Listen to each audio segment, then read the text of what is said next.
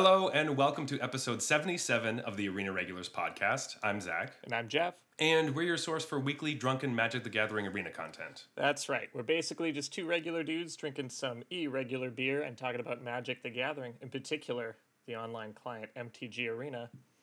But you know what, Zach? I have something really exciting to announce this week. Did I say we're just two regular dudes? You did. Well, this time we're going to make that three. We have our first ever special guest on the show. I'm really excited about this. Um, some people who've listened before know we're doing a tap takeover. That's how we like to take a lot of our beers. And this week we're getting started on collective arts. So we thought, you know what? Why not bring in someone who has a little inside knowledge of brewing a beer for collective arts? So I'm proud to announce Ryan. How you doing, Ryan? I'm doing great, guys. Happy to be here. Happy to be the first guest on the Arena's Regu- Arena Regulars podcast. This is fucking sweet. So, of course, uh, we're going to rate this beer that you um, made. This is your recipe, right? Tis indeed. But I thought it would be great if you could introduce it to us. So, Ryan, what's on tap? So what we have on tap today is a beer called Parallel Futures. It is a German Schwarz beer, which is a dark lager. It's a very reasonable 5.1%, and it goes down mm. real smooth. It sure does. Whew. There's also this sweet picture of like this this lady crying lava or something. Yeah. Yeah, I, I'm down with it. Lots of like red and black magic card vibes Oh, happening love it. here. Love it. Absolutely. Um, but we have some magic news. This weekend is the new Capenna Championship. It's May 20th to the 22nd, and it's standard and historic. So we're going to be talking a little bit more about standard later in the episode just to kind of get ready for it. And don't forget, the best of one play in event to qualify you for the Magic Arena Championship is this Saturday, and it's sealed. Uh, you don't get to keep the cards, it's phantom sealed, but hey, gotta love a good limited event. And we have a banned and restricted announcement. What? I wasn't expecting this, but uh, here we go. Um, so, Winota, Joiner of Forces, and Tybalt's Trickery are banned in Explorer. Um, Tybalt's Trickery because that card is uh, just annoying everywhere. Yeah, and just, just fuck that card. and uh, Winota, Winota is all over Explorer, but they did say that um, they are going to watch it and unban it once rotation happens. In uh, well, I guess it doesn't even rotation doesn't even happen in, for Explorer. So once we get more cards that are like closer to Pioneer, they're gonna bring it back because they don't think it's a problem in Pioneer. I don't know. Anyway, it's soft banned for like the next five months. So Super weird. Super but weird. All right. All right. Next up, we have Dominaria United, slated to release on September 9th, and the Brothers War November 18th. Uh, so we kind of thought Dominaria United would be replacing the core set. It would be the summer set. Um, but it sounds like they're doing more of a Shadows, or sorry, an Innistrad thing, like a Midnight Hunt, Crimson Vow kind of fall split. So I guess that just means we don't have a summer set. Um, not so fast. It actually looks like we do have a summer set. It is going to be Alchemy Horizons Baldur's Gate. It will release uh, on Arena on June. Uh, sorry, July seventh, uh, and it's going to add 250 new cards to Alchemy and Historic. So, Baldur's Gate is a Commander Legends product. Hmm. Can you play Commander on Arena? Uh, yeah, you can play Brawl. no, sorry, I meant Commander. Can you play Commander on Arena? Yeah, historic brawl. um. Anyway, so. One v one. I should clarify. So basically, uh, the standard format we're going to talk about right now is going to be standard for the rest of the summer till rotation. No, nothing else is going to happen to this standard format. So, y- yay! I guess it, it is what it is. Hopefully, you like the standard format. yeah. It's not changing. So we'll get more into that. But what we really want to talk about right now, Ryan Oliver. Hello. Hello, boys. Um, I just wanted to know, um, what's your like beer journey? So you brew beer, of course. Um, what's what's the story behind that? Where did, where did that all get started? Honestly, we can uh, you can blame your co-host Jeff for sparking that seed. because the first homebrew I ever did was in his kitchen, and we made a. Well, we tried to make a sessionable pale Right. ale, and then threw a bunch of sugar at it at the end, which increased the inevitable alcohol of the product. So it became what we lovingly referred to as uh, an imperial session ale. That's my kind of session. Yeah, I'm pretty sure. Yeah. The session starts at 6%, right? Yeah. That's Yeah. how it's supposed to be consumed. But yeah, that kind of like, it, it kind of sparked it, and then I, you know, picked up some of my own homebrew gear and started doing it almost monthly. Um, decided that I wanted to turn that into a career. Went to school at Niagara College. Picked up a couple gigs. I worked at a place called Equals in London, and then at Collective Arts for a bit, and now I'm currently at a smaller brewery in Hamilton called Fairweather. So that is kind of the journey t- thus far, and I love it. I love making delicious things that people can enjoy just for the sheer hedonism of it. Well, we enjoy being able to drink the things that you make. Um, right. So thank you for that. Um, I do want to take this moment to quickly apologize for a comment I had made at one point. I might have brought this up on the show before, so people who are avid listeners have heard about you. Um, but we were doing a War of the Spark uh, draft, and you had brought some of your beer, and you were having our friend Dylan drink some of it, and he gave some of it to me. I might have been a little drunk at that time, but I did drink some of it, and the compliment that I gave you was, "Wow, this is so good, you could sell it." And you were like, "Well, okay, could but can you give me some like what are the flavors in it? Are there any like profiles you can talk about. I'm like, no, this. I'm just surprised that you know I, I would buy this, and so I want to apologize for that that comment because that's kind of you know not Compliment in quotation marks. compliment in quotation marks. So um, I have realized the error of my ways now, so I apologize for that one. Uh, all, all is forgiven. You you needn't worry. A lot of uh, beer descriptions. If anyone is familiar with the Untappd application on your phone, you can see people. They don't. They don't know what they're talking about. so, Well, it's great to have an expert because um, there's a possibility that we don't know what we're talking about either. Anyway, I did just want to chime in though first and say, uh, you, Zach says he's learned the error of his ways, but he actually trashed my homebrew just last week on the show. So I didn't trash it. I just rude to your own co-host. How dare you? Well, or I guess he has learned he has learned the error of his ways because he said it wasn't as good as a commercial beer. So you know he's he's figured out that saying it's as good as a commercial beer is not a. I it that's not go look at the tape. That's not what happened. I didn't say that. I just said whatever. I'm, I'm not going to get into that. Ryan, okay. I do want to know though. So, what is your favorite beer to drink? And then also, what is your favorite beer to make? These days, my preference for consumption is is fallen back to like traditional German styles, and that was kind of the impetus for wanting to brew a, a German dark lager with like traditional German malts, uh, noble hops, etc. And it turns out if you have the right equipment, they're also the easiest beers to make. No dry hopping to do, no fruit to add, no birthday cakes in the mash tun, etc. it's just grain, hops. They're tough to make in your apartment in Toronto, though. Yeah, it's damn near impossible unless you have a, a serious homebrew investment. But, you know, I was leaning into the professional scale when I had this recipe, and the facility that made it had the capability to lager for two months. So you get that nice kind of almost nutty, light sulfur character that German yeast can impart on lager, which I love so much. But yeah, it's German styles, baby. That's where it's at. So you're saying b- both to drink and brew? I think so. Yeah, I don't mind, you know, making IPA. Um, but it's just uh, you know the market is so saturated with New England IPAs. I just feel like, you know, you're it's like you're yelling into the void a little bit. Like, oh, I got another double dry hopped New England IPA. Like, great. So does everyone and their dog at this point. Add it to the list. Yeah. yeah. Oh, Citra hops mosaic. Great. Yeah, it's all it's old hat. Citra hops. Never heard of that. Those are delicious, though. I love those ones. Don't get me wrong, I do love a delicious NEPA.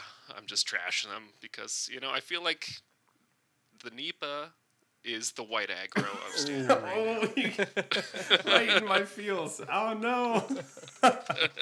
We had to trash it. Like everyone knows it's good, but you know nobody wants to play it. That's exactly it. That's exactly how I feel about it. You're, okay, so you like to drink lagers right now, and you like to brew lagers right now. But the way you said it, presumably that wasn't always true. You said you've sort of gravitated back towards those. Um, so what I have to ask you now is what we call a mythic beer. So it's like in Arena, Mythic's the highest rank. Mythic beer, these are the all-time classics. When I say mythic beer to you, just an all-time one of your favorites, best beers, what comes to mind? I think Jeff, you'll 100% have my back here because I would say a top tier, classic style, mythic rank beer is everyone's favorite Quebec triple, Fin du Monde. Absolutely, absolutely. I was really hoping you were going to say that. I I was pretty sure you were gonna say that, but uh, Listen, there is absolutely nothing at fault with that beer, and you, I just can't find it anywhere these days, and I'm a little upset about that because it is just such a fantastic example of the style, made to perfection.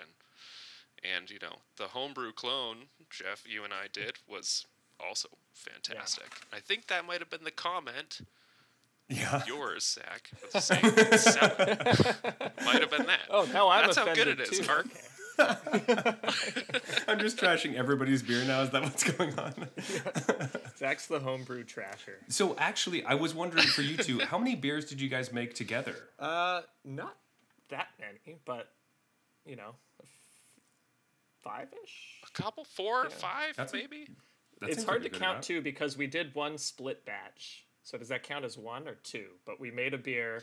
We made like the base and then split it into two different batches and did different things to each one to see which one turned out better.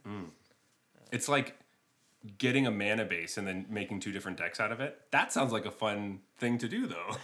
um, but uh, no, that's cool.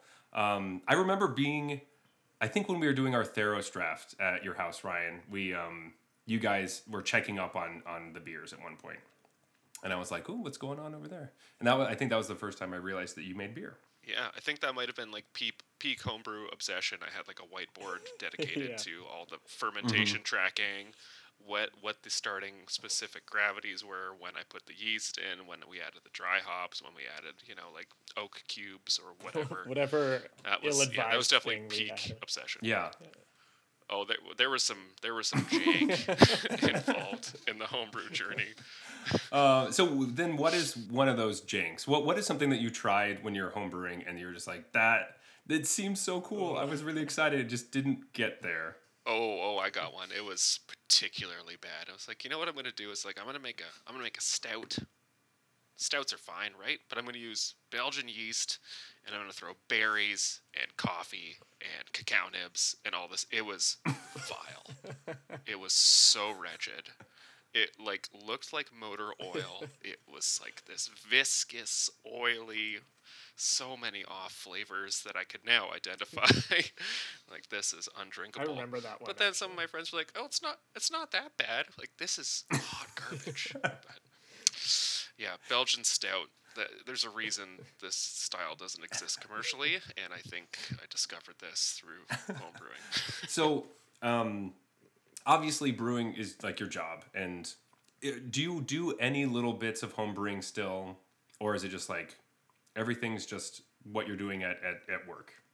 Do you have like little side projects? In infrequently these days because I, you know, I don't have the creativity at work because I'm, you know, brewing other people's recipes and whatnot. But the beer we're having today, I actually managed to do a homebrew trial with it because the winter months were like perfect lagering temperatures in the lower portion of our apartment.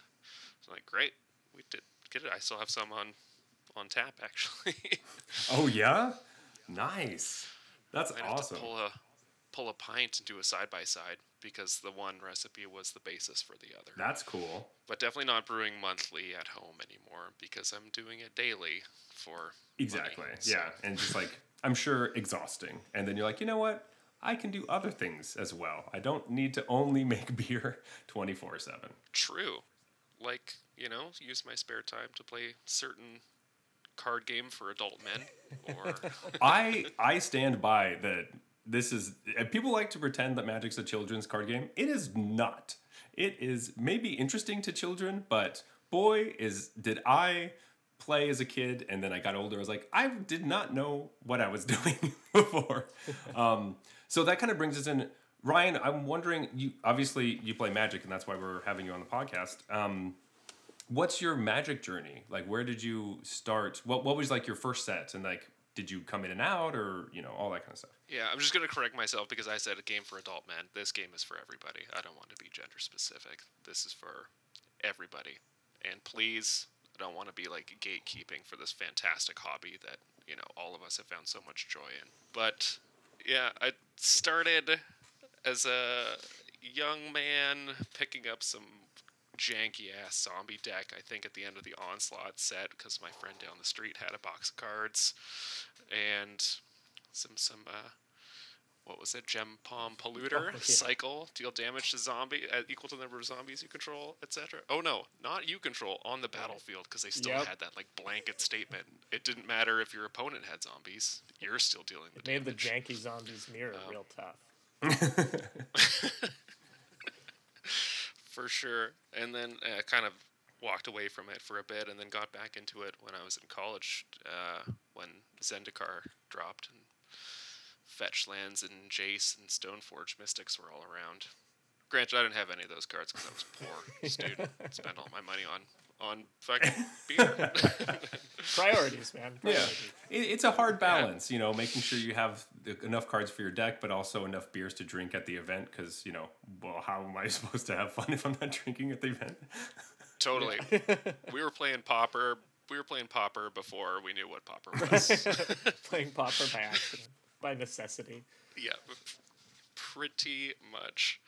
But yeah, what really sealed the deal was Khans of Tarkir and that limited format, which I will stand behind as probably one of the best, at least for me, most fun limited environments. Dude, I am with you. That was an amazing format. That's when I came back to the game too. I played in like a went to a random Khans draft, and I was like, that was amazing. and then I just kept playing. You guys are very lucky because I came back at Magic Origins like right after it, and I, I missed it completely. Oof. Just in time for like Ixalan or some shit. Basically, yeah. No, just just in time for Battle for Zendikar. oh my god, even worse. Oh. Even worse. Jesus. so yeah, um, that's uh, Can't believe you stayed. Strong agree there, man. That seems like you're getting turned away at the door when you come back in that set. Yikes. You know, I just it's magic, man. A uh, there was a long period of time where I had to actively try not to play because it uh, I would I would wake up with no beer money basically, and I'd be like, well, how am I supposed to live? but but yeah, so um, I do want to know. We talked a little bit about your hatred towards mono white already already. So, what archetype would you say that you are? Like, what's your favorite archetype to play? Um, slash, like, what are your favorite colors and color combinations? I think as far as color combo, kind of leaning into my love of, of heavy, heavy metal as well as like red and black all the way. yeah. Whether it's like mid rangey or sacrificey or spell based, I think there's a lot of angles you can take with that color combination. That's lots of fun. It's like burn and discard and usually powerful planeswalkers and removal printed in those color pairings. That's that's my jam. I like that kind of thing. Dude, let's talk later, man. Yeah, you too. I got some I got some red black action for you. I mean, with this like latest land series, I might be leaning into the Jund train because they're kind of you know Jund and Red Black share a lot of the things that I like about those color pairs. Interesting. Yeah, it's a different angle. Yeah, so not white blue like my favorite colors. Interesting. I I try to not play Basic Island in almost all of my decks. to be fair, most of the time I'm playing Basic Island so I can play like Curiosity. That's about it. I don't. Ugh. That I can res- I can respect that. If you're playing uh, like counter spells, I, uh, yeah. Oh, you know he's rocking some spell pierce. Well, yeah, well, Spell Pierce and Mana Tithe, those are my favorites, but Mana Tithe, this guy. Come on. I, I, I actually kind of like Mana Tithe. There's nothing quite like getting got by Mana Tithe. You can just laugh. Just Yeah. laugh. You're like, how did? No one ever expects the butterfly. No one ever Mm-hmm. expects the manatee. Yeah. So, um, I I think I might know one of these, but do you have like a pet card? Like, what's either either either it's a card that's like super jank that you always wanted to make work, or like it's the the uh, Belgian stout of, of Magic, or it is um like just some card that you always love and you have a hard time not putting it in a deck from like all of Magic history. Like, what's what's the one that you would wear around your neck? One that I would definitely wear around my neck is everyone's favorite zero one vampire, and that is Blood Artist. Nice. I I need some Blood Artist in most of the decks I play. Tokens, shenanigans, sacrificing, stacks of triggers because all of your creatures are dying simultaneously. I find that very enjoyable. So how do you feel about Sanguine Brushstroke? then? I mean, I feel like I'm being a bit hipster about it, and I don't want to play Blood Artist because that card exists. I don't want to play the Brushstroke because I feel like they've tainted it, and I was in before it was cool, before it was Before it fun. was like Before it like won a pro tour Uh, a decade ago. Or yeah.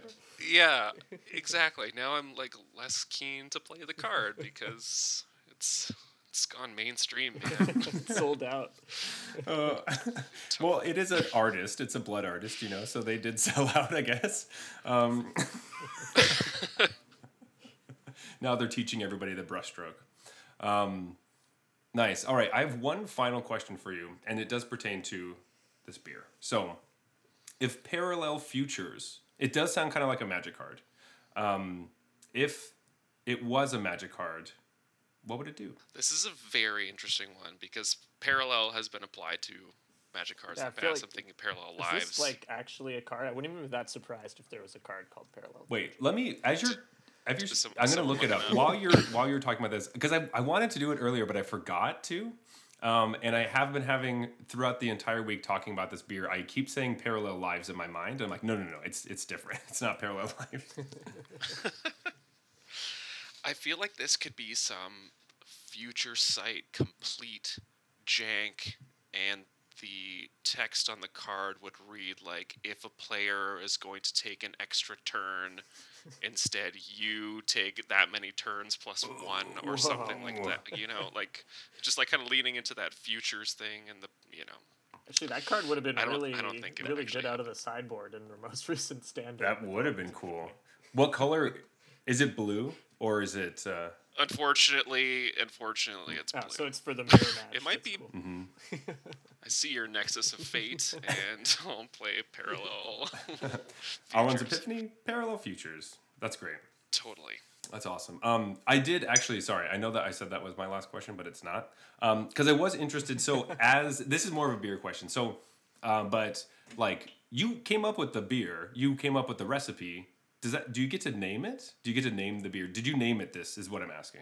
Did you name it Parallel Futures? I did not name it Parallel Futures. I wanted to call it Damnation Dark Lager after everyone's favorite two colorless, two black destroy all creatures that cannot be regenerated card. Nice. Card that needs to come to arena, by the way. I Keep that agree. in his Uh, we we have Wrath of God in historic. That's the same thing. it's not the same. Did you hear what I said about white cards? I don't want to play them. That one's double white. Get out of here. Extra good. Can't splash that in my Rakdos deck, unfortunately. But but yeah, at- like at the time, I was speaking to the head brewer at the Collective Arts Toronto location, uh, Jeff, and another Jeff. Wait, Jeff, you? Um, And I was Sorry. like, hey, I, I actually work there. he's got a he's got a side hustle. And I was like, hey man, can we call this Damnation? And he wrote it in the marketing spreadsheet. And like, well, let's see if they change it. And Oh. apparently they did. So well, Immediately. at least you have like your you know your buddy on your side it might have been one of those weird like oh we don't want anything that feels i don't know like it's like the the the pentagrams in, in demonic tutor and early magic where they're like oh people are going to worry that it's like satanic or something we have to i don't know certainly, I think that that might have been a, a portion of it. It feels like a lot of the beer names coming out of the Toronto location have two words, one of which is a pluralized noun, and they're very vague. yeah Like parallel futures. that's that's true that is fairly vague Um, especially with a uh, a woman crying lava on the front. What is is that? Is that the other person's future? Is that what it is? Like this is your. It, it- you know, it kind of has that multiverse kind of thing. Everyone's about the multiverses right now. I I could see that, where it's like, oh, Spider Man did it, so let's uh, let's jump in the multiverse game. I guess Magic's been doing that for a long time, so get out of here. We invented it first.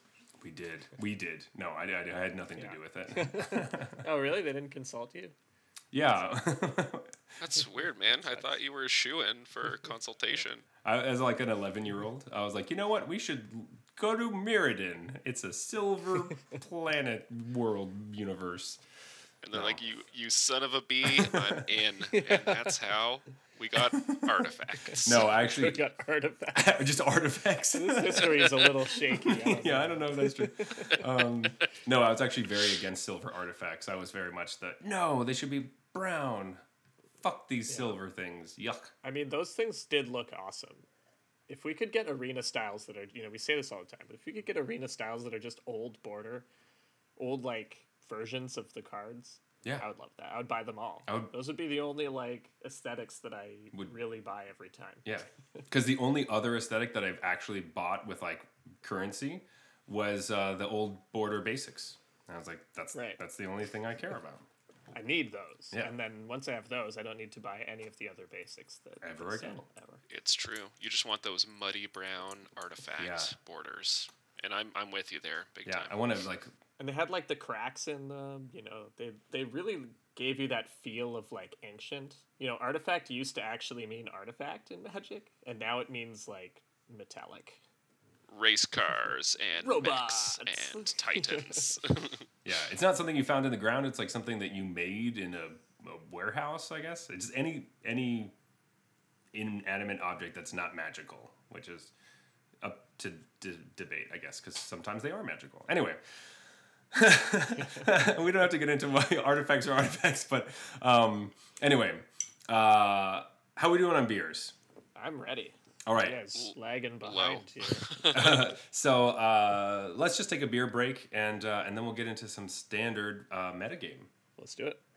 This beer break is brought to you by our patrons over on Patreon. That's right. You're already supporting the show just by listening. But if you want to support the show even more, Patreon's the best way to do that. And when you become a patron, you get an exclusive invite to our after party, which is a mini episode recorded immediately after this one where we ramble on about uh, non magic things. Plus, if you're feeling bad for me because I have a co host who trashes all the beers that I make, you can try to make me feel a little better by buying me a beer. Or you can continue to buy me more beers. but you really can't buy me beer. Don't try.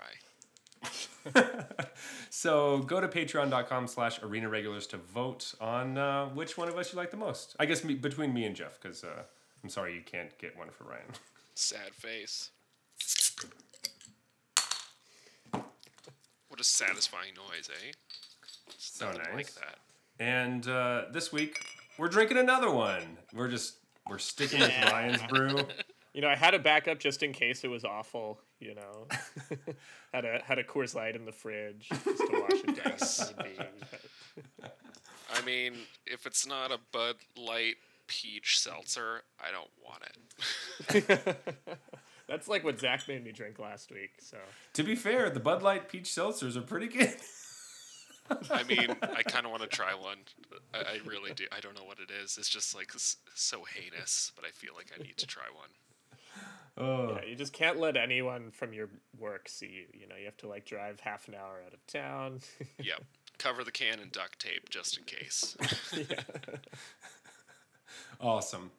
Um, all right, so uh, we are going to move on to talking a bit about the standard metagame.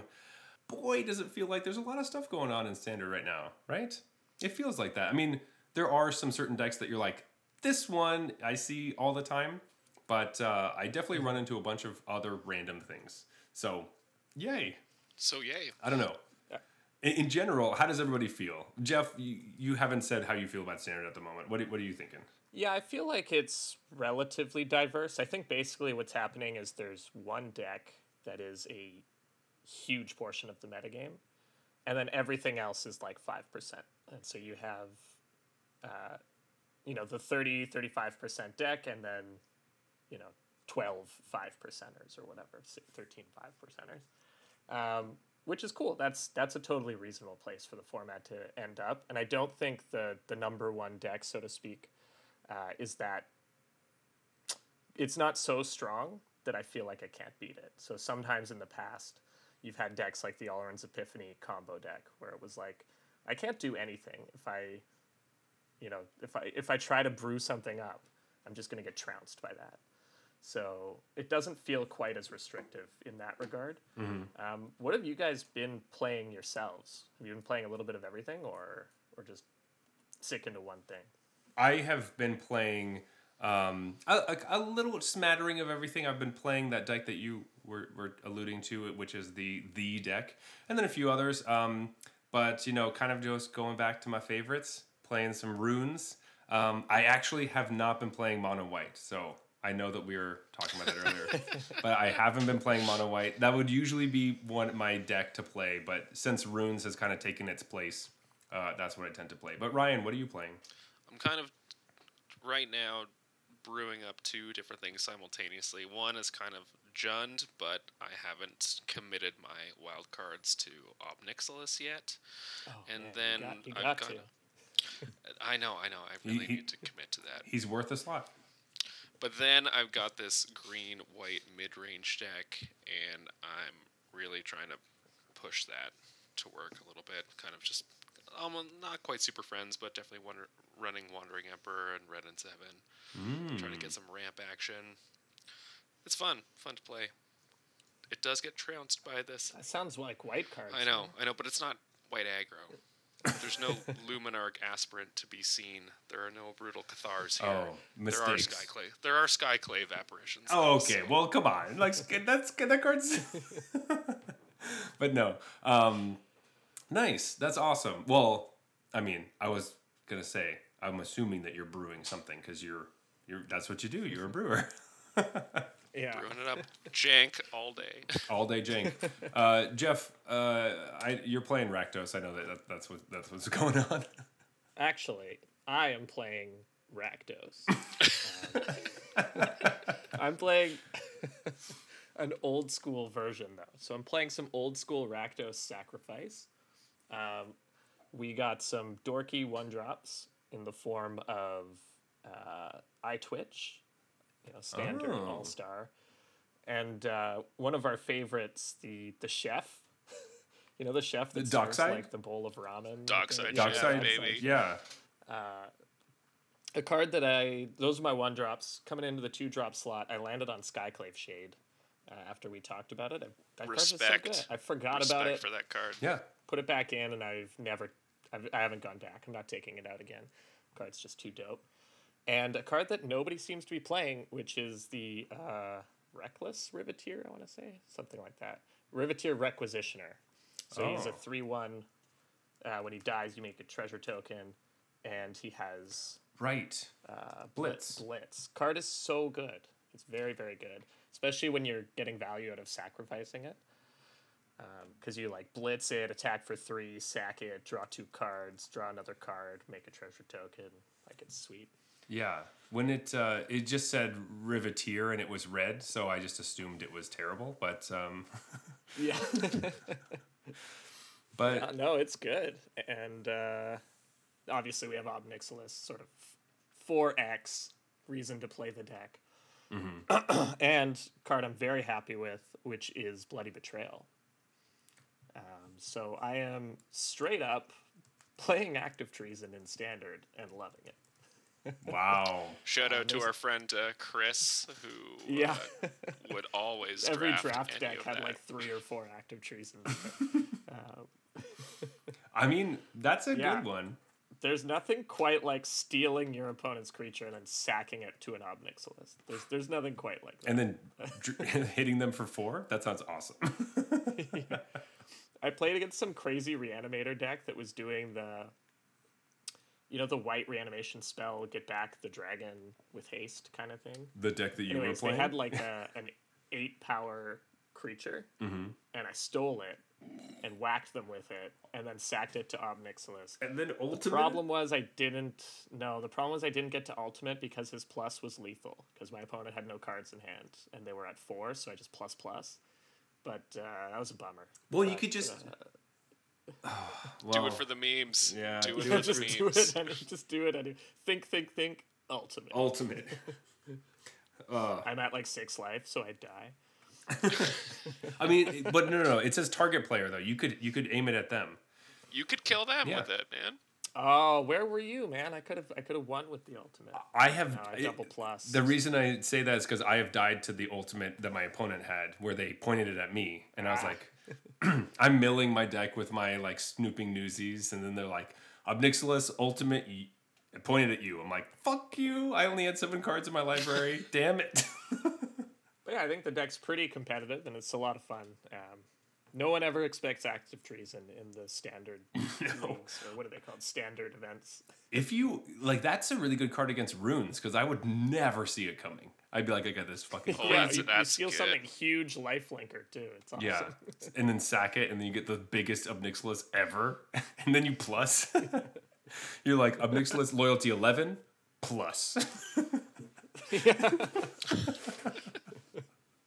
That's rude. I don't want seven cards or a devil token. I want. I you to want take you. you to lose too. Oh, it's got it's got to feel good when you take their like 12-12 Trelasarra Moon Dancer, and you're like, well, I'm Yep. gonna smack you with it now. Boom. Take that. Thanks for giving it trample and lifelink. Yeah. Anyways, Anyways, you just lost three cards. Um, awesome. Seriously though, almost every game comes down to like if I top deck active trees and I win. and that's what That's a good always- place to be in life, in standard. that's what an Act of Treason should do. Instead of like uh, st- uh, steal your one one bird token, you know. The blood token brings it pretty close to like already just being playable on its own. Well, nice. Guys, I feel like we, we beat beat around the bush a little bit here. We didn't actually talk about what the uh, 35% deck is. Yeah, we should talk about the best deck in the format. Look at that. Our special guest is bringing us back to the Uh, notes. sorry, Come on. sorry. Second best deck. We already t- talked about the best deck. Oh, right, right. sh- Act of Treason yeah, and standard. yeah, yeah, right, right, right, right. um, so, of course, we're talking about the Esper mid range deck, um, which is just oh, aggravating. It has it has everything. It has control. It's got mid range. It's got aggro. I feel like it can attack you from every angle, and there's not much you could do about it. No. If you don't top deck that removal, you're it's toast. And like, oh, even if you do top top deck that removal, there's a ward or there's a shield or some nonsense. Yeah. So, what is like? Obviously, the card that really helped is just the Triome to give them good mana, because that's what they were waiting for from the set. But like we've talked about Obscura Interceptor a little bit on the show, just saying like this is kind of the place where it wants to be. Um, but really, the card that I think brings it together is this freaking legendary creature, Raffine, Scheming Seer. I I I I hate this card. I hate it. It's so it's so good, but I hate it. I love it. When you steal it, it loots for you a few times. So Yeah, but then your sweet. Act of Treason costs four. That's no good. It does. Yeah, that is annoying. Where's Wrangle? It me- usually means I can't Ob Nixilis as well. I have to like, you know, just Village Rites it or something. How many Kazul's Fury are you running, Jeff? Zero, zero Kazul's Fury. Uh, I think that needs to be four. needs to go up to four. I have eight black one drops, which is kind of what I don't love about it. But uh, I don't love the red tap lands. Yikes. Yeah, that's a But I, I will. I'll take it under consideration.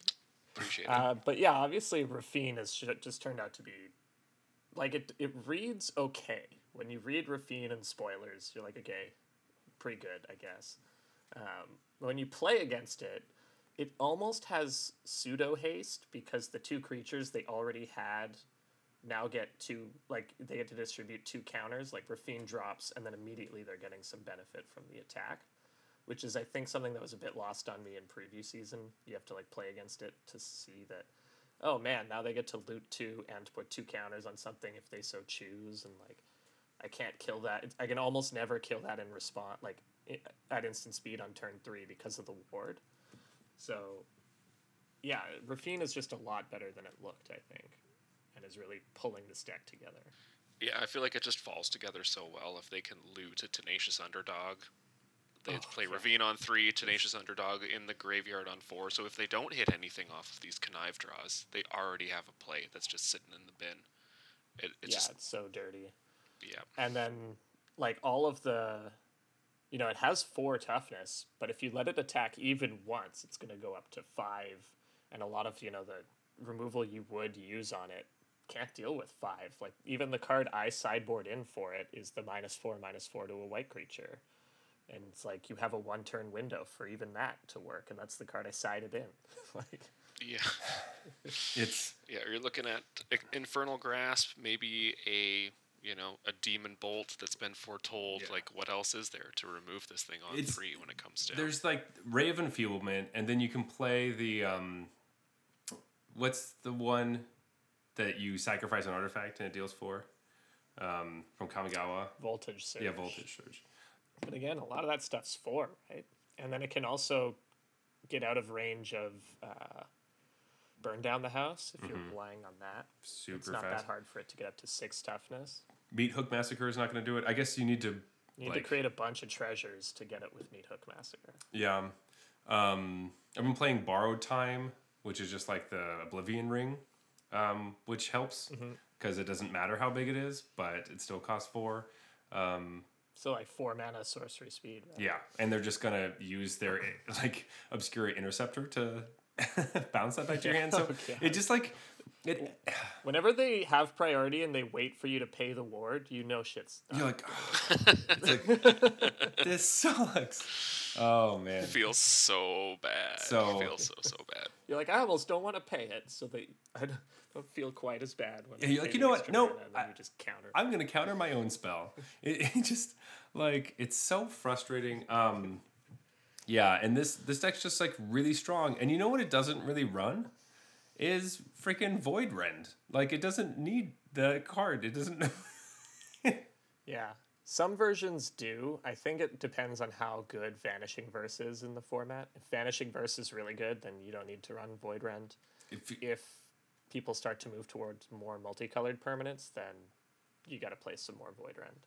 Yeah, I was quite surprised looking at some of these Esper deck lists and not seeing any copies of Void Rend. I'm like, this seems like a slam dunk for those kind of decks, but it's just like it's it's a win more card for the deck. You don't you don't even need it because it's already so powerful. It's because the Wandering Emperor is going to exile something, or um, all your other stuff does things. It just feels like it, when I'm playing in runes, like, and I'm playing against this deck, I have to just put a bunch of my enchantments onto the Jukai Naturalist because it can't get hit by um, Vanishing Verse, and I have to. You got to do something else. You can't Vanishing Verse this. You're gonna Vanishing Verse. And you don't else. attack with it because It's just a. you don't want it to It's get a hit by Wandering 3-2. Emperor, so you Yeah. put all of your auras on a creature that never attacks. It's just the worst. You have to like need the the freaking um, the visitor, the little one one that puts counters on it, or you need showdown of the skalds to get it. Just it's ah, so frustrating.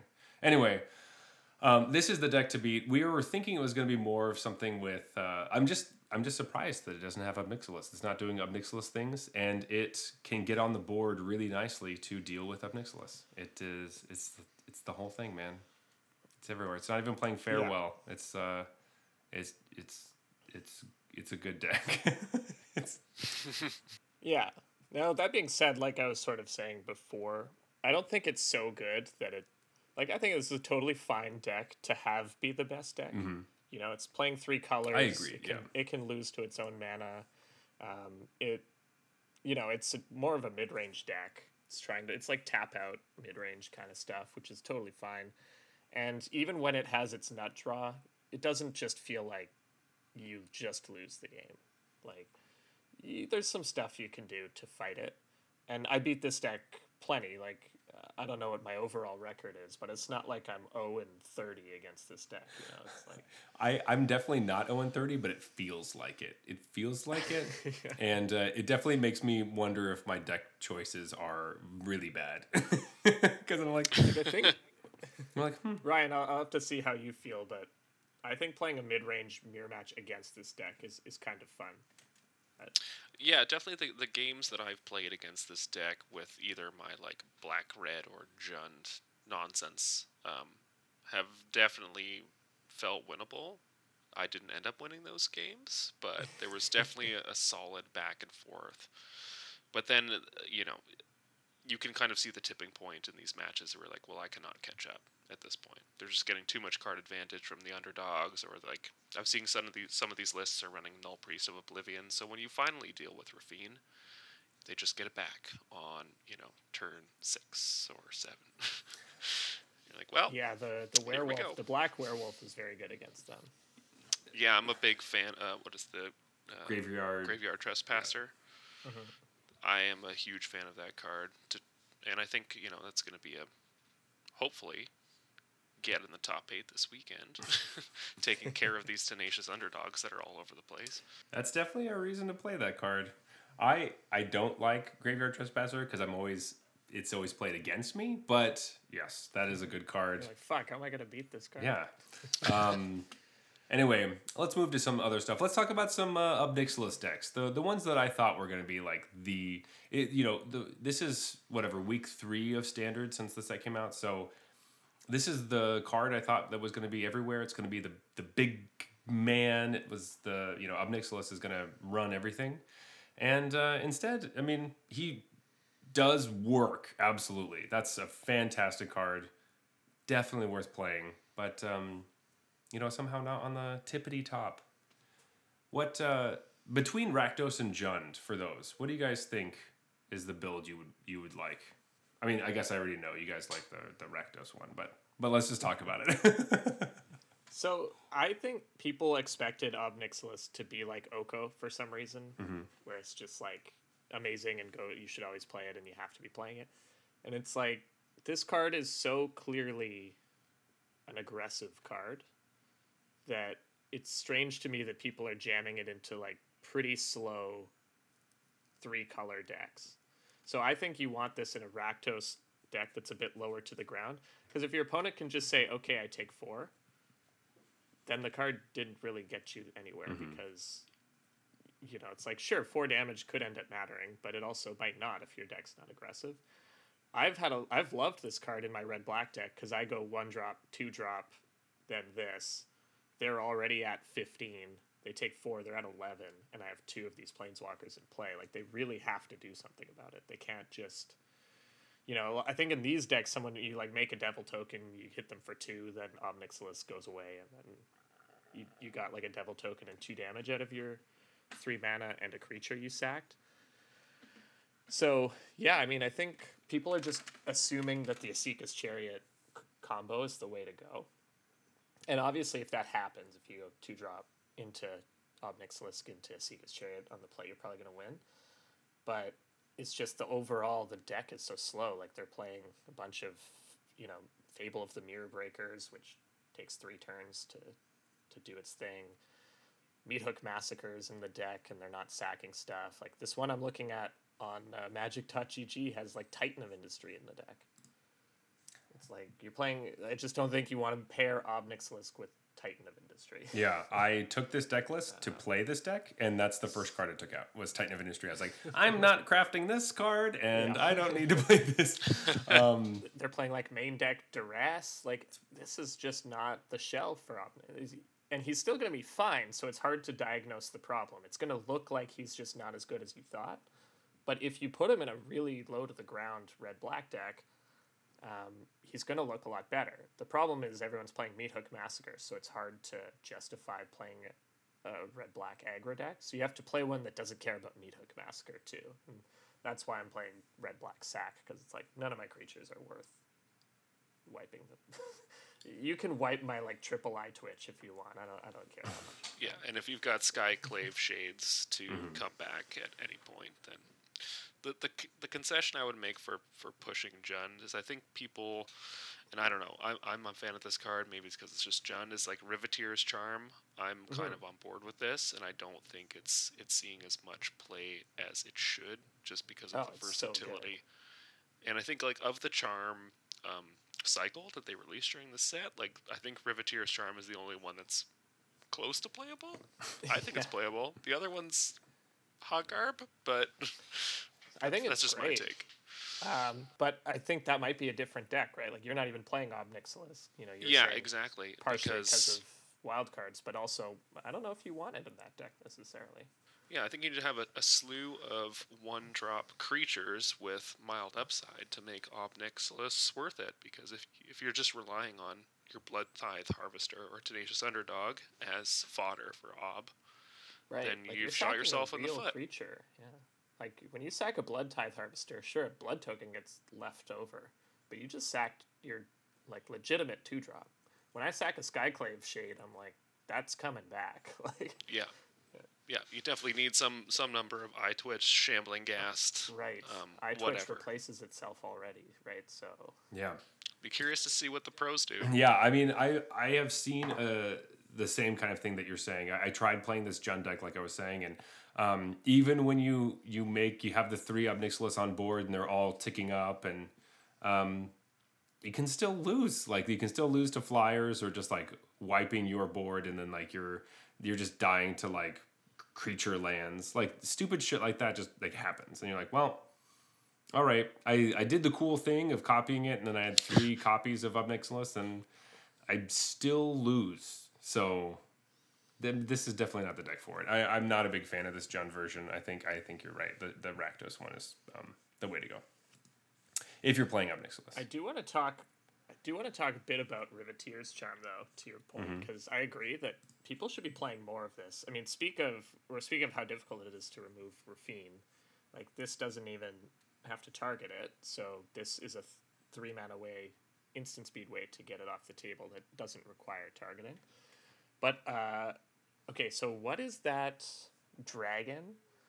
Um, the four drop that they used to play in Gruul, and it like cares about multicolored permanents. Oh, not Moonveil Oh, Regent, Manaform but the Hellkite. other one. Moonveil, yeah. oh no, Manaform No. Hellkite. What, No, do no, we Moonveil do we just Regent. mix- Moonveil Regent. oh right, right. No, Yeah. Manaform is the other one with the instance and sorcery. Sorry. So I had an opponent play at some sort of Jund's deck that was uh, a little slower, and they had Moonveil Regent in play and one card in hand, and then on my end step they cast, uh, they cast uh, Riveteer's Charm, and because of Moonveil Regent, it let them draw three cards because it has three colors, and then they exiled three cards from the Riveteer's Charm, and so it was literally a three mana draw six on my end step. Hell yeah. That's that's the that's the stuff right I was there. like, what just happened to me? I thought I was way ahead. They had a fucking single creature and one card in hand. I thought there's no way I'm losing this game. And then by the by the next turn, I was like, there's no way I'm winning this game.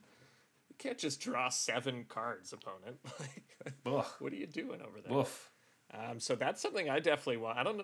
I wish I'd like written down this person's uh, username so I could shout them out here. But uh, this was uh, a random league I was doing, and uh, it was very cool. And I was like, I kind of want to go build a Jund deck with Moonveil Regent and Riveteer's Charm just for that interaction alone. That sounds. Um, but then th- they also had like Ziatora, which uh, when they sacked the Moonveil Regent did approximately ten thousand damage because it did, it did This- four from the Moonveil Regent, and then the Moonveil Regent died, but they had three colors because of the Ziatora, so it did another three.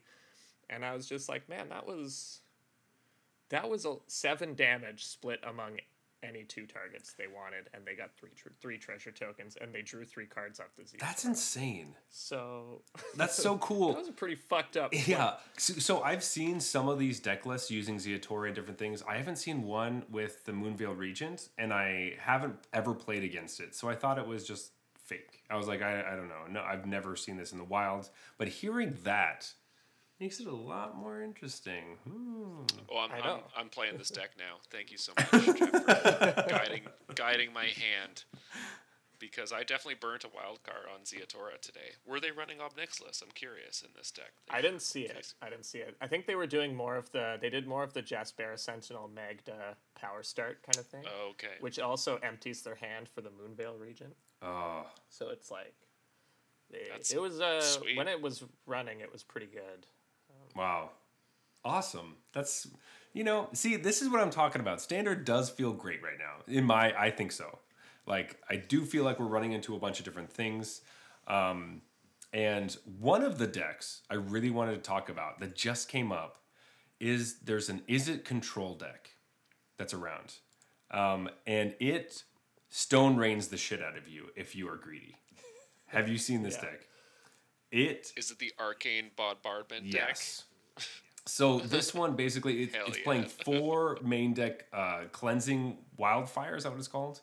Um, and it its main plan is to say it, it's two colors, of course, and the the game plan is to get arcane bombardment on the battlefield and have Lier to recast all of your different um, instants and sorceries.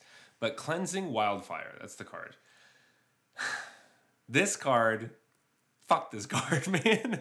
It- well, the thing is that like because I'm playing runes, I I know this is a deck that was going around, so I ended up adding a couple extra basics to my mana base. But if they can play this card seven or eight times in the game, and Field of Ruin, how they're just getting me off all my colors. Like if you're playing three colors, this is this is the one that punishes you for playing three colors. This is the one that's like it can't really beat uh, mono white, but it beats a lot of the other three color decks because woof, is it rough? And uh, it was. Um, two mana Stone Rain that draws you a card, pretty good. It's pretty good. So it's a reason to run more basics in all your three color decks. Um, you must have, I think, two or three at least, because if you don't get a card back immediately, oh, it's it's really bad. Oh yeah, and like if you're playing Esper, you know, and your your goal in life is to play Raffine, um, they can they can even though you might have a basic Mm-hmm. to go get, it may not be the one you need to play Raffine. Yeah. So they can still kind of get you.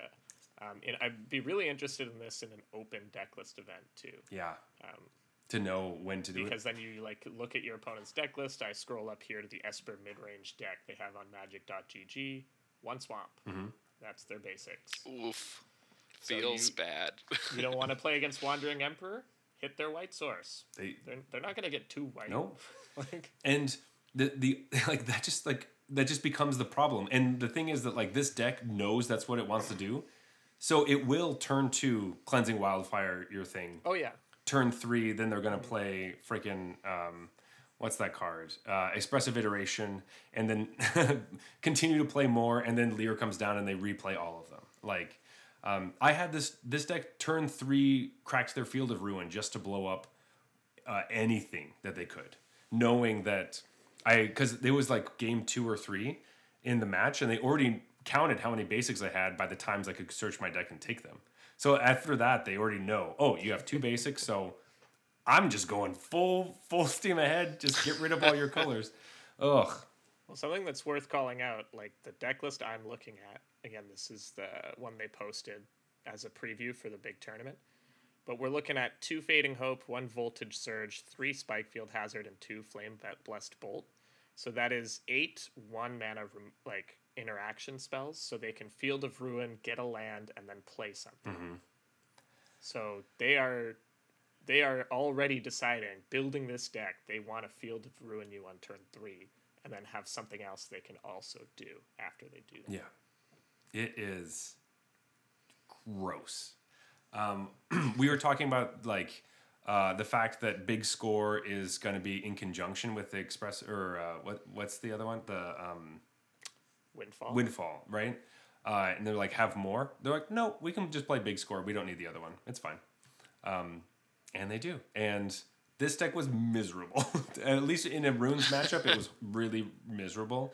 Uh, if you can deal with L- Lier, I'm sure it's a lot easier. But See, I played against this deck and thought it was a meme because I was just playing against it. I was like, okay, go get my swamp, go get my mountain, go get my mountain, go get my swamp. And then I'm just like, plus Ob Nixilis, plus Ob Nixilis. Like, you are running out of life, sir. yeah, You can Field of Ruin me all you want. I'm on two color deck, though. yeah, they're they're not angling for you though. yeah. Yeah. I was a little annoyed that I couldn't, they weren't playing any creatures for me to steal. That kind of That's fair. But I've, although I played did get little, to steal Lier and cast a um, Village Rites out of my graveyard, which which was sick. Yeah, that seems pretty slick. Pretty sweet. I've had a couple of uh, historic games playing green red Ponza where I stone rain their land on turn two and they just concede. So You are on the right podcast. man. Yeah, we. so the thing is that like number one, this this you know Stone Rain deck that we're playing right here or look talking about, um, miserable to play against for this event I was playing, but it was the first one I was like, what is the deck list and how can I have this to play it? Because Stone raiding people out of Oblivion sounds amazing. Um, yes, big time. yeah, it's something that commander players should do more often. Uh, it uh, get uh, So- get some of it in your blood. It's uh, really fun. So I had a similar, like, not a similar idea, but I also figured cleansing wildfire and field of ruin would mess people up.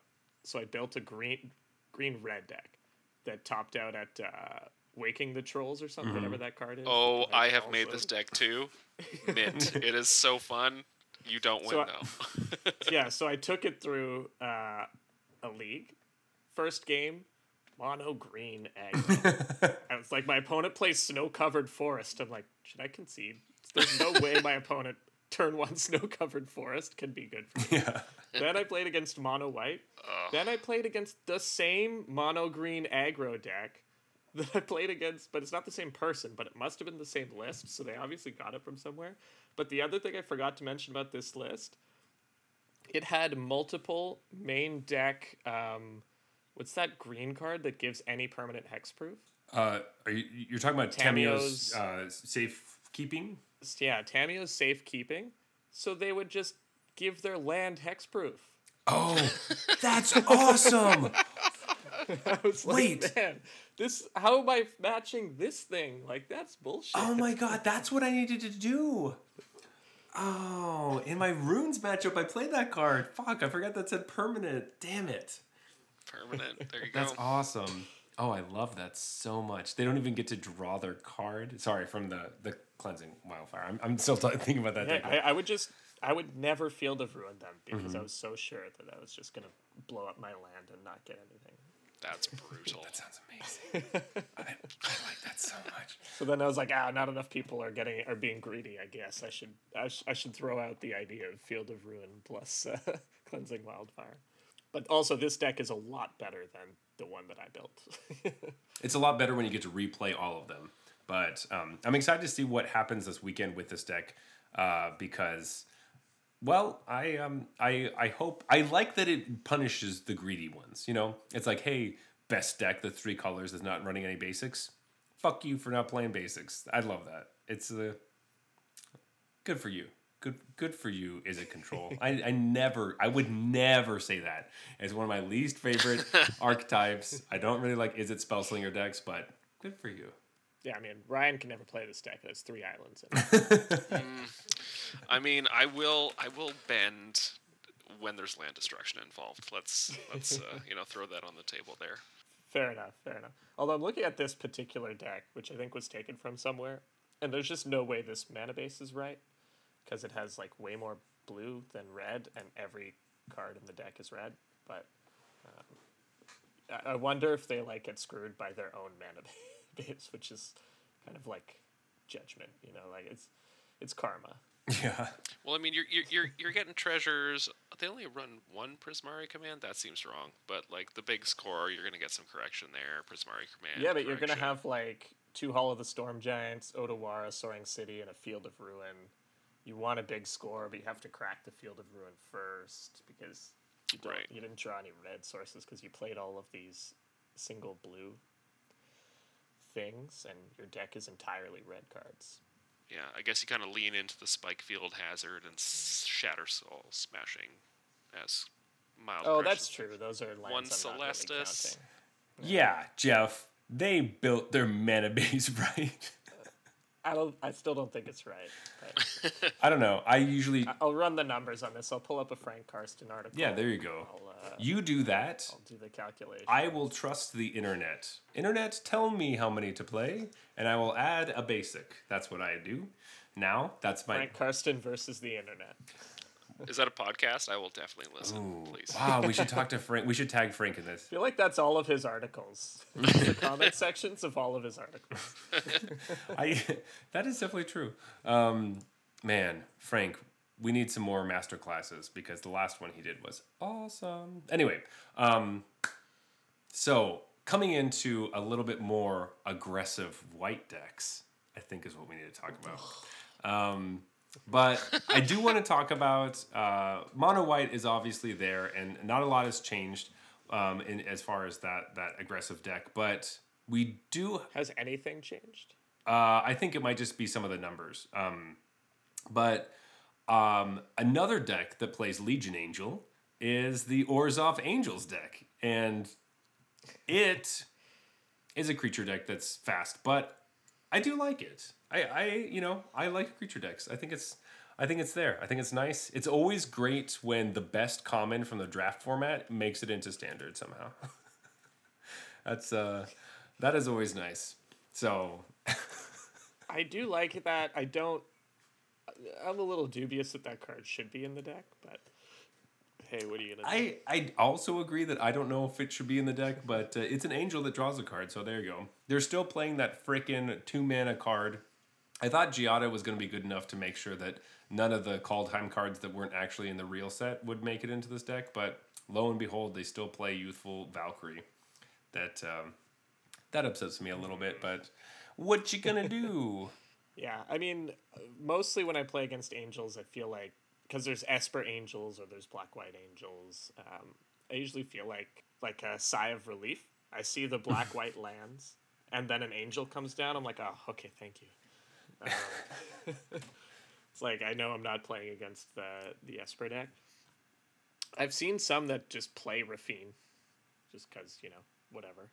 I mean, I'm a es- Esper creature deck. I'm gonna play Raffine. that's a great creature. And I think that if you're playing angels, that's probably right. That's probably the right thing to do. Uh, but then at that point, you slowly start removing the angels from your deck and just morphing into Esper. But It's interesting that you feel a sigh of relief because I feel a little bit of panic in the sense that if I don't win this game, what does this mean about me? Because I also don't think that the deck is very good. Um, I'm happy that it's around, and I think Giada is strong if you don't kill it immediately. But it is very much, and as I've said, the whole podcast, I'm playing runes. I don't have any removal spells, so uh, Giada does get out of control quickly. I just have to be better and faster than them. Um, so it's mostly like, uh oh, all right, I don't want to lose to this deck.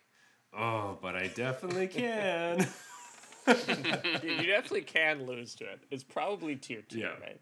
Yeah, when they get going and then like the, the toughness and then they get the bonus from Righteous, Righteous Valkyrie, it kind of gets out of hand and you know it it dodges the meathook massacres and damage based removal spells of the world and then you're like, well shit, they're all in the air and I'm sitting here on the ground with nothing I can do. So I mean, respect to that. Mhm. Good for them, like shooting the meta game and a bit of a, like a side angle here and taking to the skies. Yeah. And getting big butts all over the place. Jeff, I, I do want to know have you been able to uh, steal one of their Righteous Valkyries? When it's, I guess your life total wouldn't be huge. Um, but stealing their anthem sounds pretty good. Yeah, yeah. St- right, stealing righteous Val- Valkyrie is really common play against this deck because uh, it's just so much toughness. Um, that usually it's the, just the best thing to steal because it's their best blocker. Uh, and it's the like you said, the thing you want to kill because it gains them life. Even when it's not an anthem, it's just gaining them too much life. So, uh, yeah, this deck gets really messed up by stealing their creature and then sacking that creature to exile one of their other creatures. That really does a number on them. Yuck. So this is a very positive matchup for me because it's it's all just like dorky creatures with no protection. Have you done the, the post combat steal while the damage is still on the creatures and then have them go their toughness to zero? That that has never it. come up. Ooh, that That sounds would feel fun. so I'll I'll have to keep that in mind though. Just it's like that play often is an option, but then there's something else that's better. It's like, and I don't want to just do that because it's fun. It's funnier. Yeah. Well, if you're streaming and I'm watching you, I expect you to do this. Yeah. Meathook for three. Steal, steal your anthem. Now you're talking. Uh, Opponent would be like, why didn't they just Meathook for the full? I, yeah. Anyway, whatever. because it looks cool. Um, Yeah. awesome. Um, anyway, the last deck I did want to talk about, I didn't write this down, and um, I don't know if it's a huge part of this metagame, but have you run into not mono white aggro, but mono white control? Have you seen this deck? No. Pray tell. I think I think I've seen a list. I've never seen it in the wild. I have played against it. I was able to to uh, I think beat it, but I remember being like, "What? What is happening?" And it is a similar game plan of I'm mono white and I'm playing a bunch of creature lands and I'm also playing a bunch of Field of Ruins and fuck your mana base. and I'm gonna play Farewell when you get to a, like big. It's just like Wandering Emperor, Farewell, a bunch of creature lands and some like good white cards.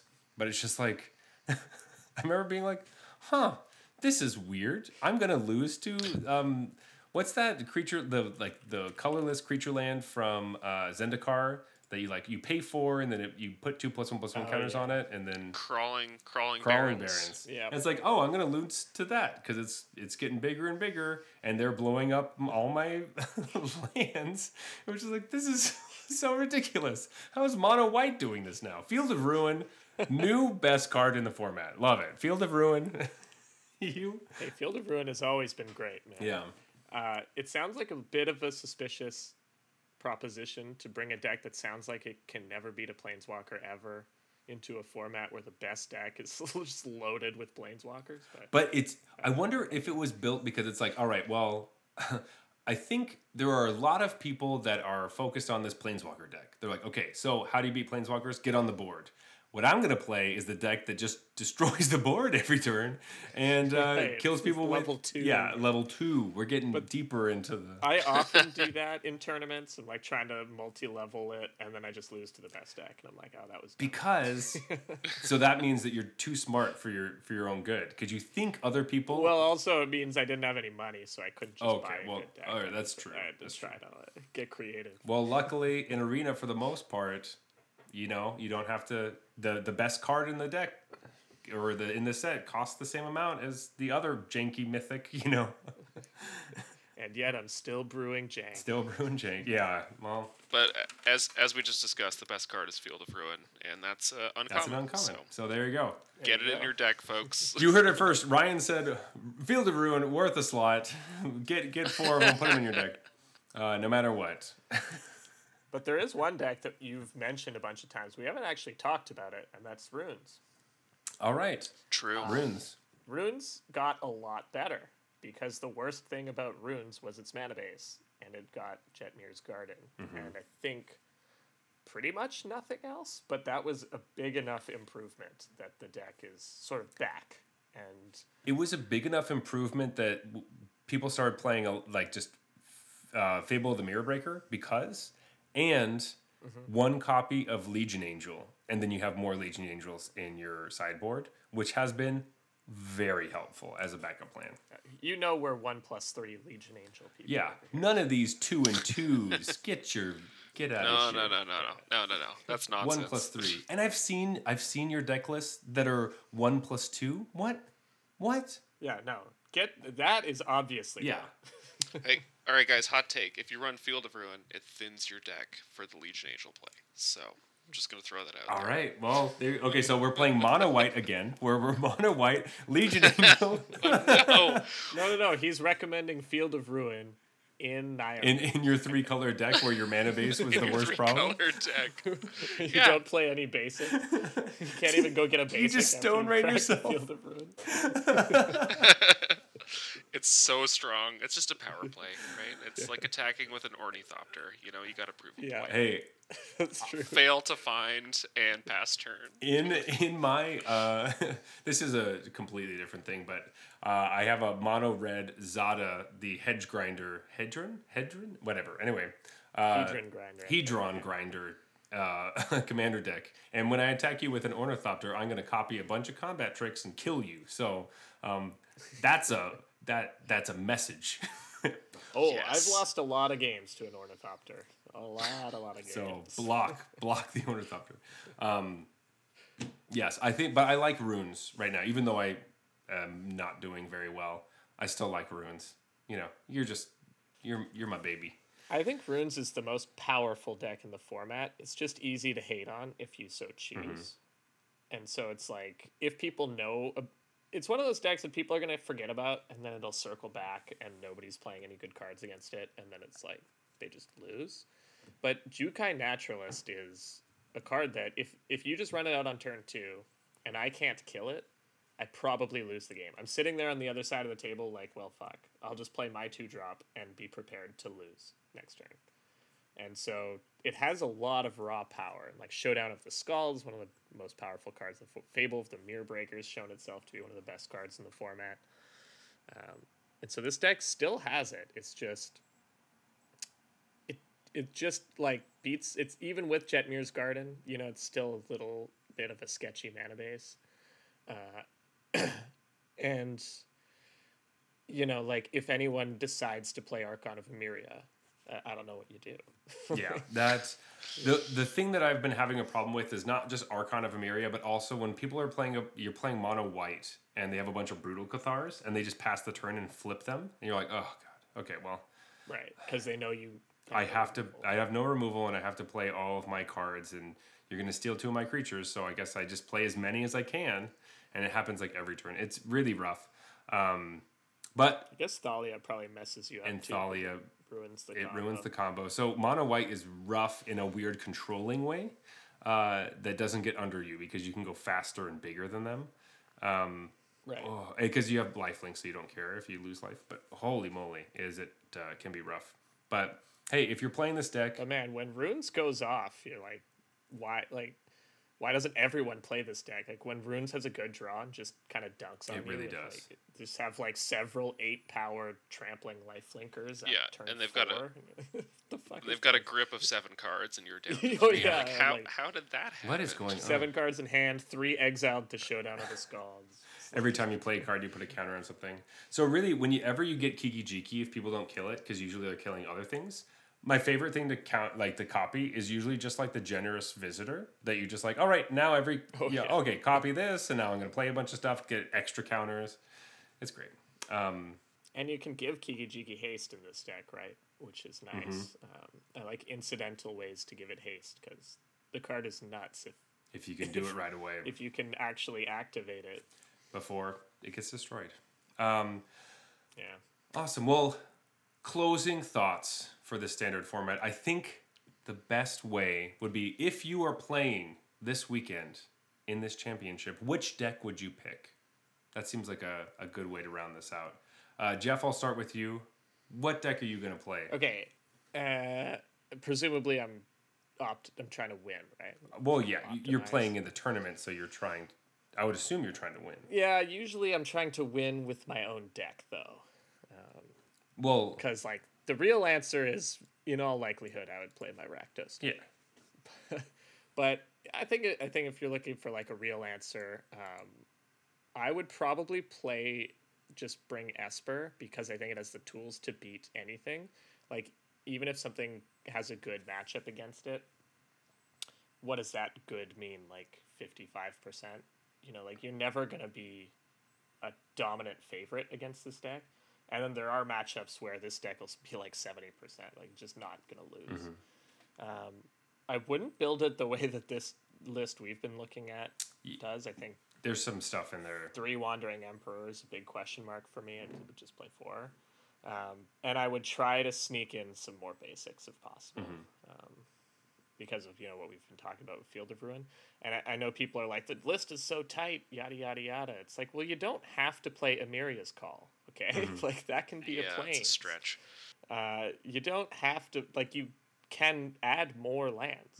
You don't have to play like twenty six lands. You can play twenty seven. Add in another basic. Cut the main deck duress or whatever. Like there's definitely ways to get more basics into this deck. Um, I'm not the biggest fan of like the this particular like fairy vandal.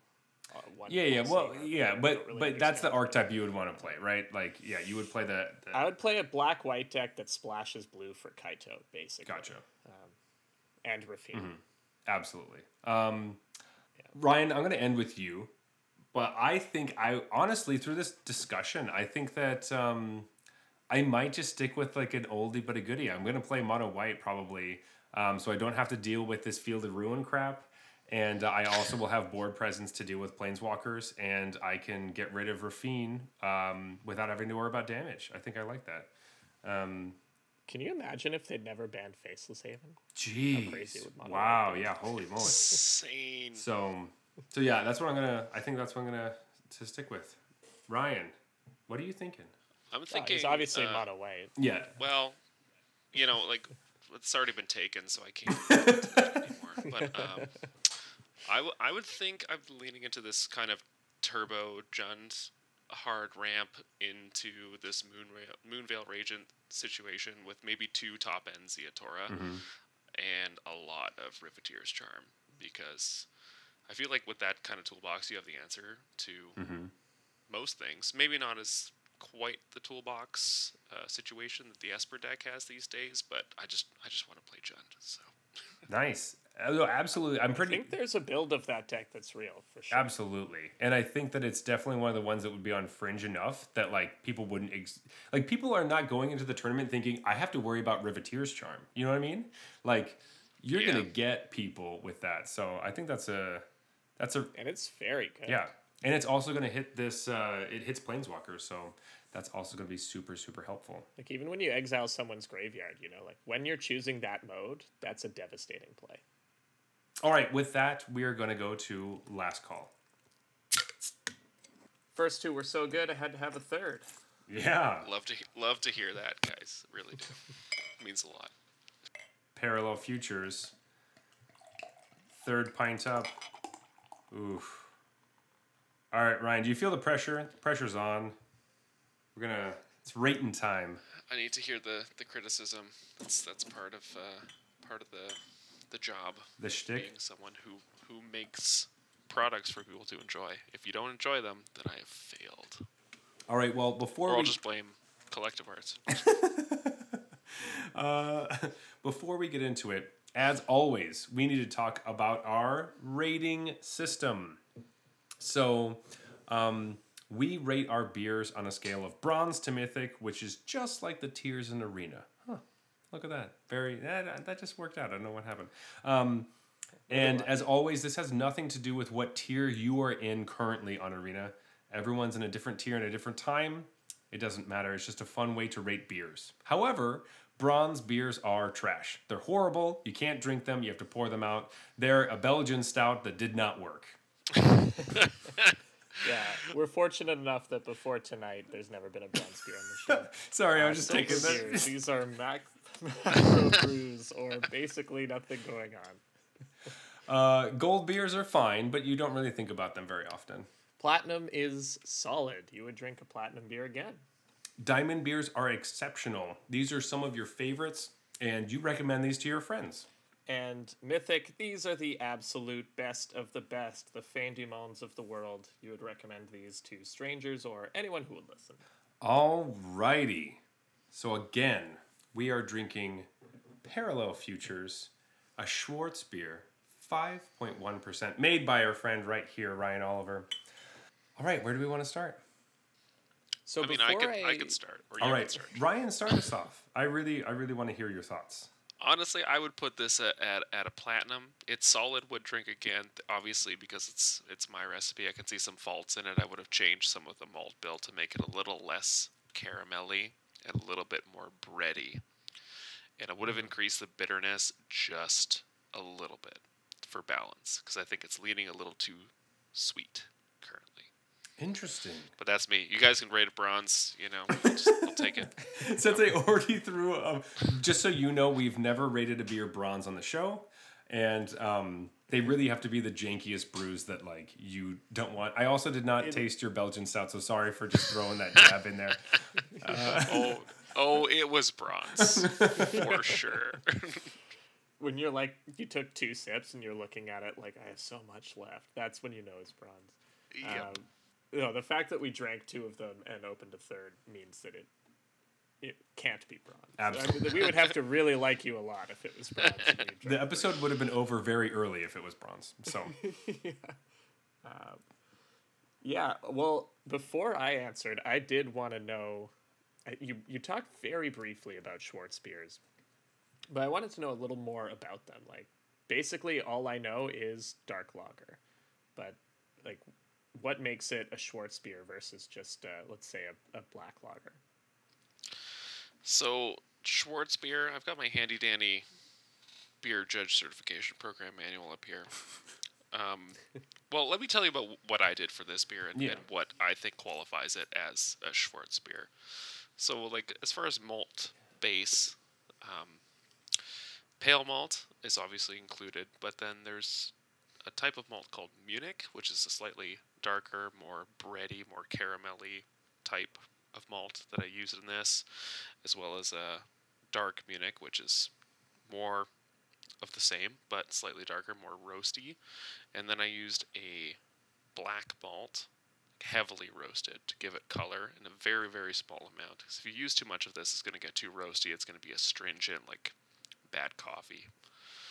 Um, all of these malts that I used in this brew were German bag malt, which I appreciate, imported from Best Malt in uh, where in, in uh, Bavaria.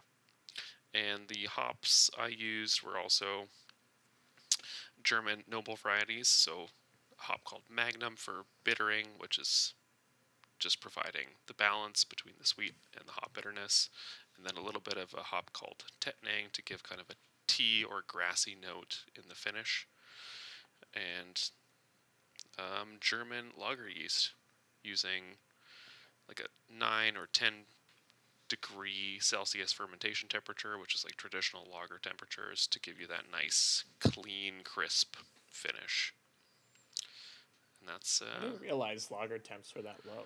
I was thinking more like 15, 14. it's 15. cold. It's difficult to do at home, and Mhm. it's meant to be done in you know subterranean essentially. Yeah, didn't they start to make them in? It was like caves and stuff. When you st- they started brewing, like they put the barrels in caves. For sure, yeah. And the lager, I think the word in German means like to store or like um, Oh, to. Yeah, I think it's store to storage or something like that. It's like underground. with barrels. And with that process, over like a month or two months, you develop these very fine minor sulfur, crisp characteristics that give you a really nice finish on the beer. So the Schwartz beer part, it's because you used all of these German. Uh, Ingredients. yes, and because of the color, and because it's a lager, and I guess you know, you call a Schwarzbier a black lager, and they would be synonymous in the way that like uh, a square is a rectangle, but a rectangle is not always a square kind of scenario. Mhm. Um, the the history on Schwarzbier, I was looking it up for this episode, is a bit dodgy. It's like 1100, 1200 AD in Germany. The, the first notions of this word started to surface in circles, but back then they didn't have the capability to kiln malt in a very, very light capacity like we have today. So when you think lager, you think like your Bud Lights, your Molson mm-hmm. Canadians of the world, and that's a very pale, pale, pale beer. But you know, with crude roasting regimen and equipment, you could only have dark beer. Mm-hmm. So I imagine that this kind of like they, they used lager yeast that came from Patagonia in South America, but with these darker malts. So they got this weird balance, and then eventually they started using Pilsner malts and Munich malts or Vienna malts to kind of add to the grain bill and eventually become modern Schwarzbier or dark lager. Wow, this is fascinating. This is the most in depth. Yeah. This is the most in depth beer review we've ever had, and I love it. I love every bit of Yeah. this. So thank you for gracing us with your your knowledge. This is this is wonderful. I gotta say, this uh, it's a tasty beer. It's going to my head just a little bit, so I Oh, apologize well. for the if there's a little bit of No, no, that's what the show is about. That's most of the show, to be fair. Um, Jeff, what are you? What are your thoughts? What do you? What do you feel? okay. Well, now I'm just running through my head to see if I can taste any of what he's telling me. Yeah. about beer. but um, I like it. I think I like it a bit more than Ryan does. I've always actually been partial to, despite the fact that I don't love lagers, I've always had a soft spot for dark lagers. Like, I find that um, sometimes for me, lagers can come across a bit bland. Like the flavors are a bit too subtle. And when you use the dark lagers, that sort of adds that back in for me. It's like a little boost of flavor combined with the really crisp finish that lagers, you know, that people love lagers for. Um, when I was drinking this one, I do remember I was still hit with a bit of, um, like my main complaint about loggers is what to me I identify as like not enough body. I guess. Um, I'm wondering if that sort of lines up with what you're saying about bready, trying to make it breadier. Um, it, maybe that's what I'm tasting as well, uh, like too too sweet and not sort of bready enough. But I always think of this as like I'd, I'd like a little extra sort of malt flavor, a little extra body to it. But otherwise, I think it's really refreshing and really good. So I, I'm going to give this diamond. I definitely agree with that um, because it also feels extremely refreshing while also having all these nice kind of bitter notes. And I liked the maltiness. I I don't feel like I'm missing any of this breadiness that you're talking about. And this feels like, um, like in comparison to just like black lagers, like this is such a good example of like if I'm thinking about a black lager, this is what I would hope to be pouring in my glass. So this is definitely a diamond, and it's definitely one that like it's diamond into mythic in the sense that like if I'm standing at a store and someone's looking at that, I'm going to give them a mini commercial about it. Like I will try to convince them to buy it. So you got to listen to our episode to get the full. Yeah. well, I mean, not a not sorry, not a commercial about the show, but a commercial about like you should buy this beer because and and uh, ex- try to explain it in the best way that I can without saying that I know the person that had the recipe because I'm sure that they wouldn't buy it if if they thought it was like a biased. product, but um, but no, this is absolutely which it is. yeah, but it's also wonderful, and I'm so happy that I have another one in my fridge because I was, I was hoping I was gonna like it, so I made sure to get a bunch, and uh, it's making me rethink that uh, I bought four and I did not buy enough. So uh, that is that is how I feel.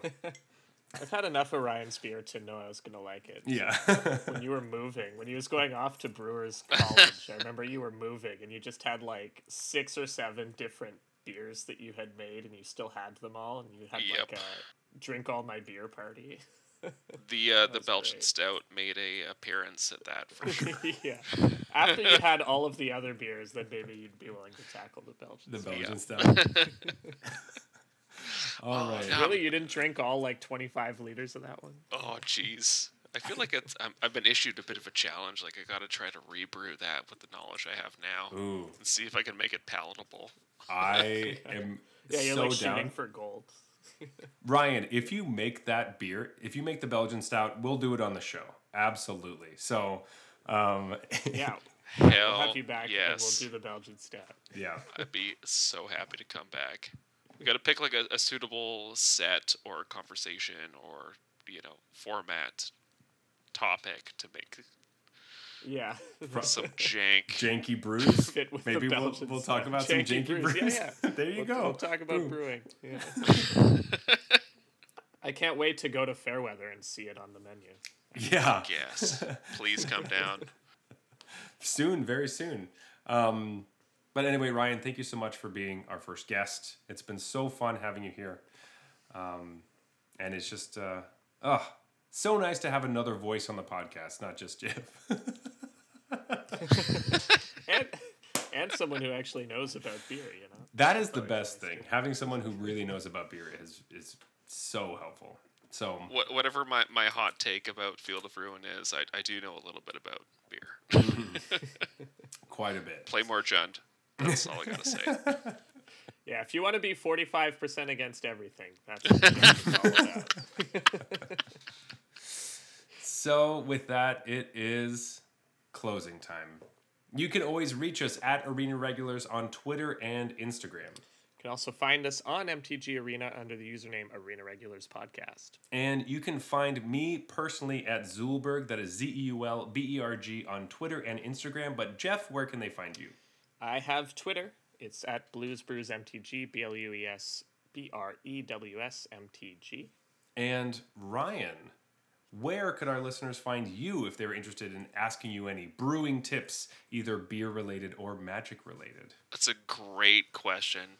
My usual handle is Sitheroth in multiple formats S I T H E R O T H, or you can find me at Fairweather Brewing Company in Hamilton. You know what? Do You that. play against someone on arena who just field of ruins you and never gets a land when they do it. that's, uh, that's probably right. That's probably right. Just know it was me. yeah.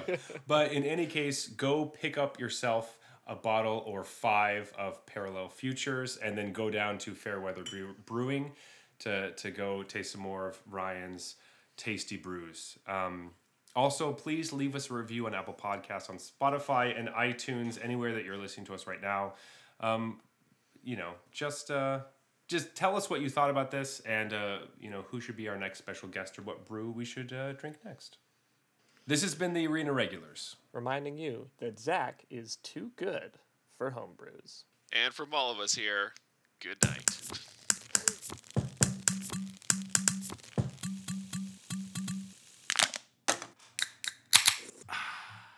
Right, that's fine.